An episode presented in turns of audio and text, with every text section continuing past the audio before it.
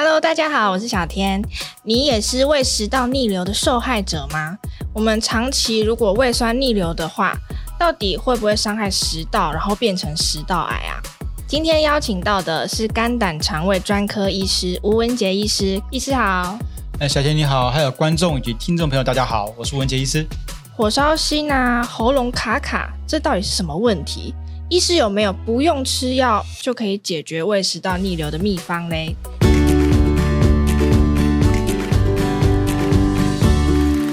医师，假如胃酸呐、啊、一直跑上来刺激到我们食道，会不会增加食道癌的几率？大家都很怕食道癌。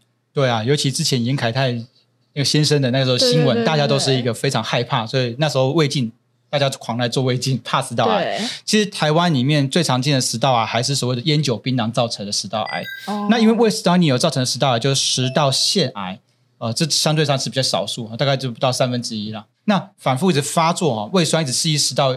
的这个黏膜哈、哦、产生溃疡啊，甚至狭窄病变，确实是容易产生食道腺癌。嗯、那食道腺癌大概有一半以上是因为胃食道逆流造成的。通常它胃食道逆流，它会经过所谓的呃巴瑞特食道病变，所以叫癌前病变，然后才会进入所谓的这个食道腺癌的这个风险。所以确实会增加食道癌的风险哦。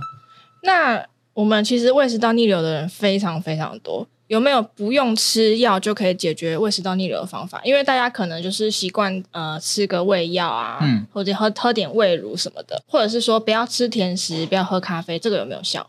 呃，其实这样就是说，你有一个是要预防性的哈，预防发作的啊，一个是所谓治疗发作时要怎么治疗嘛，啊、嗯，那你预防发作基本上还是失主要问你自己了哈。第一个饮食上还是很重要啊。嗯我们都希望说饭水分，你吃饭的时候不要喝很多汤汤水水，不要让胃胀得太大。哦，不要、嗯、不要汤水就对，对，不要让胃胀得太大。嗯，胀得越大的时候，它那个我们叫食道跟胃中间有个叫贲门口，那边有个括约肌，下食道括约肌。当你胃胀得很大的时候，就算你本身没有松弛，因为胀大之后你会放松，嗯、那把胃的压力给它释释放压力嘛，啊，就像打嗝一样，哦，它就打开来。所以，但是。胃食道逆流常常发作，就是你把胃胀得很大的时候，它常常会这种放松、放松、放松，把这个像一直打嗝、一直打嗝，久了之后，你的频次就会比人家多了，就不正常的高。这个时候就会容易一直常年发作，就算你吃少，有时候也会逆流。所以饭水分，你吃饭的时候，牛肉汤面就不要把牛肉汤喝完，喝个一两口，浅尝即止。好，这第一个。那第二个就是说，这个饮食部分，像气泡水、气泡饮、汽水等等，尽量就少碰啊、嗯哦，因为它会让胃的膨胀，也是会嗝气，然后把这个喷门口变松。那第三个就是所谓的这个饮食部分哈，甜食、巧克力、油炸的、奶油蛋糕等等，这个也会让这个喷门口暂时性的放松。那最后就是像咖啡或是说薄荷啊，这会都都会让暂时性的放松。这种患者是可以治好的，只要是你把饮食控制好，基本上就好了。那但是有另外一种患者，所谓躺着也会逆流的患者，晚上睡觉的时候，基本上他们他们觉得胃酸跟食物就是就是慢慢到了嘴巴来，睡觉的时候就会被渴醒，会呛醒。他们睡觉都是一定要呃垫枕头要垫得很高，甚至是我碰到有床脚上面垫了砖头，垫了三四个砖头之外又垫枕头的。我就是这种哎、欸，呃，真的、啊，就是睡前。我走在我的门诊没看到你。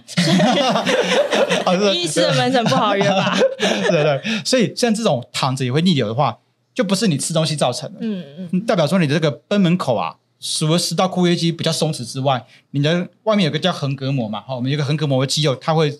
把这个贲门夹紧，这个力量也会也比较松弛了，已经变形了。所以这种变形喷喷松弛的患者，你再怎么预防饮食，他都还是会逆流。嗯，所以这样的患者，我们就会告诉他说：“那你可能就是呃，睡觉前躺平之前，你可能三四个小时，尽量就不要吃太多东西，或是以干的为主，不要太多汤汤水水的东西。哦，这是因为如果你没有做手术的话，你这样子的患者通常都是要跟他和平共处一辈子。那就不能吃宵夜了。啊、呃，对啊。所以你吃宵夜的话，你就要心里面准备说，那你枕头可能要多垫几个，要高一点。所以通常这样子的患者躺着也逆流，通常他们都告诉我说，他们的床都是用来装饰用的，他们都是睡在沙发上面哦。所以这样的患者确实就是要比较小心。所以我们刚刚讲的，那可能就要用医疗的方式去介入啊，去帮他做有药物治疗、手术治疗，他才会好。如果是坐着逆流、躺着不会逆流的病人，也许改变生活饮食习惯就好。那最后一个就是说。肥胖的病人，嗯、哦，肥胖的病人，因为他这个负压的问题，哈、哦，尤其是肚子很大的病人，他们其实减重之后可以改善至少一半以上胃食道逆流的症状，改善五十，对，至少一半，至少一半。所以在现在有很多的减重的，不管是运动治疗、饮食治疗、药物治疗那么发达，其实如果你有肥胖的问题，应该是先从肥胖的问题去做解决，嗯，也许可以改善你的这这个胃食道逆流。所以看看你是属于哪一种型、哪一型的人，那你就走哪一个方式治疗喽，嗯。好，帮大家稍微做个笔记，总结一下好了。呃，如果是肥胖的问题，嗯、那先减肥嘛。嗯。那如果是躺着特别严重的话，嗯、那注意说睡前可能三个小时不要吃东西，或者是吃干点，然后吃少量就好。那如果是饮食上喜欢气泡水，或是喜欢汤汤水水的人，可能调整饮食这个习惯的话是有用的。如果喜欢我们这一集的早安健康 Podcast，记得订阅我们，然后留下你的五星好评。还有其他想听的内容，也可以留言告诉我们哟。好，那胃食道逆流的那个常见症状，其实大家都应该多多少少有点经验啦，比如说火烧心的感觉啊，或是干咳嘛，甚至说口臭。但是有这些症状，就代表说你一定是胃食道逆流嘛？有没有可别的可能？哦，这个在我的诊间蛮常见，因为我我是。特别做治疗这些所谓的难治型的胃食道逆流，也就是你有这个胃食道逆流的症状，症状不等于胃食道逆流的疾病。嗯，很多是假的逆流，不是说你是真的装出来的，而是你真的这个有这个症状，也感受到这个症状，但是你的原因不是胃食道逆流。哦，医师专门治这种最难治的。啊，对，所以这样子的逆流有什么？诶，其实要叫三个常见的逆流了。嗯，但是这第一个大家很常见，就是说说心因性的哦，功能性的火烧心啊，因为你的这个焦虑症、恐慌症造成的。感受性的问题啊，那这比较常见，也也比较好治。其实胃镜做起来正常，然后胃酸检测做起来正常，那也许你可以用点身心科的药物治疗，它可能就好了。压力大也是这种？对对对对对对。好、哦，这个也许用点身心科的药物，而不是用胃药，用身心科的药物治疗它，它可能就改善很多。第二种就是所谓的食道迟缓不全症，食道迟缓，迟缓就是松弛的迟，然后缓和的缓，迟缓不全，嗯、就是说它放松的功能下降不好了，哦，无法放松。哪里无法放松？下食道括约肌，也就是賁门口那个肌肉。嗯、我们刚刚说胃食道逆流病人他是太松嘛，所以东西会流上来，对不对？食道食管不全症，他这个刚好相反，他是不放松，所以正常你在吃东西下去的时候，或者喝水的时候，这个賁门口会打开来，让水跟食物进到胃里面。但是这个如果这个门不打开来，你会发生什么事情？吞不下去，吞不下去，就会积在食道。嗯，食道就是积满了所有你刚吃的食物、水，然后。很快的，你可能喝完不到三分钟、四分钟又再吐出来。对，就是想吐。哎，然后吐想吐，吐完之后就舒服，然后胸口就会觉得痛、很痛、闷、不舒服。这是比较严重的。嗯，假设比较轻微的话，你可能就是会在食道里面疼痛、不舒服，不一定会吐出来，但是就是很闷、很不舒服。很久之后，慢慢的可能要坐着一架子，或者动来动去、动来动去，摇一摇，让它下去到胃里面。哦，摇一摇摇下。呃，有些诶，他们学到一个姿势，怎么样一个姿势让它流下去？好，所以这种病人好像还蛮可怜。他除了食道贲门太紧之外，因为久了之后，原本食道本来有力的，也会慢慢变成无力，所以食道就慢慢的软趴趴。嗯，那这样子的患者是长期的，慢慢像慢性病一样越来越严重。所以病人会怎么样？他会躺着的时候，他慢慢一开始都觉得没什么差别，但是慢慢他就可以好像会逆流，然后他会以为是胃食道逆流，在吃胃药，那好像慢慢越觉得越吃越没有效果，连躺着睡觉的时候都会逆流上来到嘴巴里面，嗯、而且他那个东西就是那个东上来的东西都是他刚刚吃完没多久的东西，或是他吃完。就是还有味道的，不是那种很臭很臭的东西。嗯，哦，那这样的患者人会越来越瘦。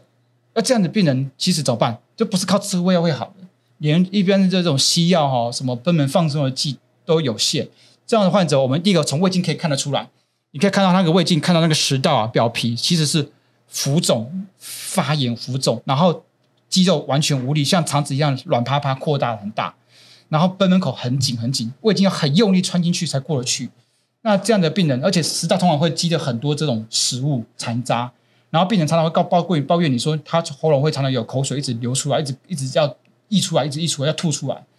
那这样的话，我们利用胃镜就可以看出第一步了。嗯，那第二步的话，就是我们会做所谓的食道压力检测，一个管子从鼻子放到食道里面去，到贲门口，然后借由喝水的情况下、吞咽的情况下，食道会蠕动，肌肉蠕动，看看这个力量到底有没有问题，有没有够就对，对，有没有够。假设食道的力量都完全没有不够，或是消失了，然后喷门口又不会放松，哇，那就是食道吃完不全症。嗯，这样的患者目前的治疗，如果你找到这个样的病人，你就救了他，因为根据研究报告说，这样子的病人通常都在其他医院看了至少三四年以上，看不好才会才会被诊断出来。因为他其实自己也没办法分辨、啊，没办法分辨。对。然后，所以这样子的病人，我们能够治疗他，可以有很好的治疗，包括说你可以用健保给付的这个气球扩张术，用胃镜的方式把这个贲门口用气球导管把它扩张撑大之后，就会改善很多了。嗯。这健保给付也不用花任任何费用。那第二个就是所谓的这个胃镜的手术，把这个肌肉给它用刀子把它划开划松，这个也是没有微创的，外面没有伤口的，这个就效果都会非常好。所以。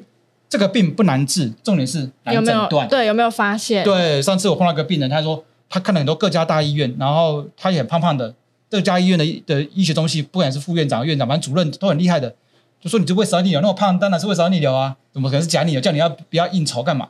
结果后来这个病人就是我做了胃镜，看到说，哎，不对，他的食道看起来是松弛的，才诊断他是食道迟缓不全症，救了他，救了他。后来做手术候，他就好很多了。所以这个病比较没有被大家认知啊，所以很多人都还不知道这个病。当你知道这个病的时候，你就会去检查，你就会寻找原因。太好了，今天大家可以认多认识一个病症。最最后一个也是一个反刍症候群，那就是大家平常很少在讲的这个反刍症。你知道牛会反刍吗？对，吃草然后再把它吐出来。对对对，吃进去再把它割出来，然后咬咬一咬再吞下去。嗯嗯嗯，我家狗狗有时候也会。对对，其实反刍症候群啊、哦，在这个年轻的人、小孩子。都有可能都会发生的。嗯，呃，他他他好像来我们的诊间，就说我就是胃食道逆流，而且都不会好。吃完饭之后特别严重，然后东西就会逆流到嘴巴来，然后有时候会吐掉，有时候再把它咬一咬吞下去。然后很特别的哦，他觉得他这个反刍东西都不会酸哦，都都是中性的，不是酸的，所以它是正常的正常的食物的味道，所以他还可以把它咬一咬再吞下去。然后你知道这个是吃什么胃药都效果都不好，嗯，甚至去做外科手术啊，做胃食道逆流手术效果也不好。那这种的患者从小就开始到到大，所以也是难治型的。那反刍症候群的原因哦，其实是你后天，你可能在小孩子的时候，或是你在一个成长过程中，你学到一个所谓的一个习惯，吃到不甘心的时候，或者你不喜欢吃的东西，你就吞进去的时候，你就用一个身体的力量，比如说你用肚子用力，呼吸，胸腔放松，让它把它嗝出来。学习到这个动作之后，后来。慢慢的，你就没有意识的情况下，你也会自然的做出这样的动作。你说从小就养成这个坏习惯，养成这个坏习惯，而且你你不能控制，也控制不了的。嗯，很特别哦。如果你知道吗？暴食症，你有没有听过暴食症？有有有有。暴食症他是故意把它吐出来，对不对？嗯。而且他很用力把它催吐。但是反刍症候群刚好相反，它是轻而易举，在你在谈笑风生之间，它就反刍上来，然后咬一咬再把它吞下去。而且所以他自己没办法控制，说他会跑出来。对，能够控制的就不是反刍了。哦、嗯。那这样子的患者。怎么治疗？其实很多人跟他相安无事也不会怎么样哦，所以他们说很多患者他就是已经习惯，所以当不想让别人发现的时候，他就会他会故意再再再拿一口饭或是吃一块之后、哦、再把它咬下去，让别人不要发现他在反刍。好、哦，所以他可以跟他共处，因为这个反刍东西不是酸的。当你是反刍东西是酸的时候，诶他反而会停止诶因为酸的会伤害它嘛，对不对？嗯、所以它它身体的机制会会告诉哎，你不能再反刍，因为这是酸的，它反而会停哦。所以反刍症候群的病人，他们的反刍东西、逆流的东西其实是不酸的，因为是中性的嘛，所以就不会有太大的伤害的感觉。对，这是身体的保护机制，很特别吧？嗯、而且反刍症候群，我们刚刚讲胃食道逆流，它躺着会逆流，对不对？还有我们刚刚讲的食道吃完不全症，它躺着会逆流，对不对？嗯。反刍症候群刚好相反，他躺着睡觉的时候是好的很。哦，就是只有坐着或是站着的时候，而且是在吃完饭之后大概三十分钟左右才会才会反出，所以这样的患者很多被轻忽了。假设你是这样的患者，然后你第一个你不会变癌症，你不用担心。那第二个你多做一个所谓的腹式呼吸可以改善。腹式呼吸是怎么样？在、嗯、一天三次。也吃完饭，因为我们刚刚知道说，这反刍的症状是都是在饭后比较多，嗯，饭后三十分钟对左右就会反刍，所以你在饭后你就练习腹式呼吸，在吸气的时候让腹腔肚脐这个地方肚子鼓起来，然后吐气的时候让腹腔缩下去，吸气的时候撑大。这个腹式呼吸在有些唱声乐的人啊，在做瑜伽啊等等，嗯、甚至有些冥想，他们都有这样子的一个教导的影片。对于这种反刍症候群的这个病人，他因为他他是习惯腹部的用力不对嘛。所以你用腹式呼吸的话，可以改善它，是目前最有效的方法。那其他的什么用一些药物治疗都效果都不好。嗯，而且这样的患者通常被当作这身心科疾病在治疗。嗯，那其实确实有一半的病人是跟焦虑紧张有关，只有一半哦。哦、呃，所以不是反刍症候群的病人每个都是身心科疾病。嗯，确实是这样。所以大家要把这个反刍症、反正症候群认知、认识它之后，不要害怕，然后找出你的病因之后，对症下药。这样子的患者去做手术，效果都不好。它其实跟胃食道逆流的成因不一样，不太一样。对对，那其实表现的症状也有差。对对。最后就是说，我觉得胃食道逆流，大家在治疗第一个要认清楚。胃食道逆流的症状不代表你是真的胃食道逆流。嗯嗯嗯。每个人常常都会吸逆流，只要你的次数不够多，你就不是胃食道逆流的病，你只是胃食道逆流的症状而已。胃食道逆流症状可能有些假的逆流，可能是食道齿管不全症，可能是反刍症候群，可能是身心科疾病。请找到对的医师做对的检查，然后把你的病因找到之后，对症下药，不要傻傻的一直吃胃药哦。嗯，好，我们今天就学到了两个新的病症嘛，一个是呃食道迟缓不全症，一个是反刍症。那记得喽，医师有提醒大家，如果有胃食道逆流的那些症状，不见得你自己吃胃药就可以解决喽。今天我们谢谢吴医师接受我们的采访。啊，谢谢，谢谢小天，谢谢的各位的观众以及听众朋友。那节目我们下次再见喽，拜拜，拜拜。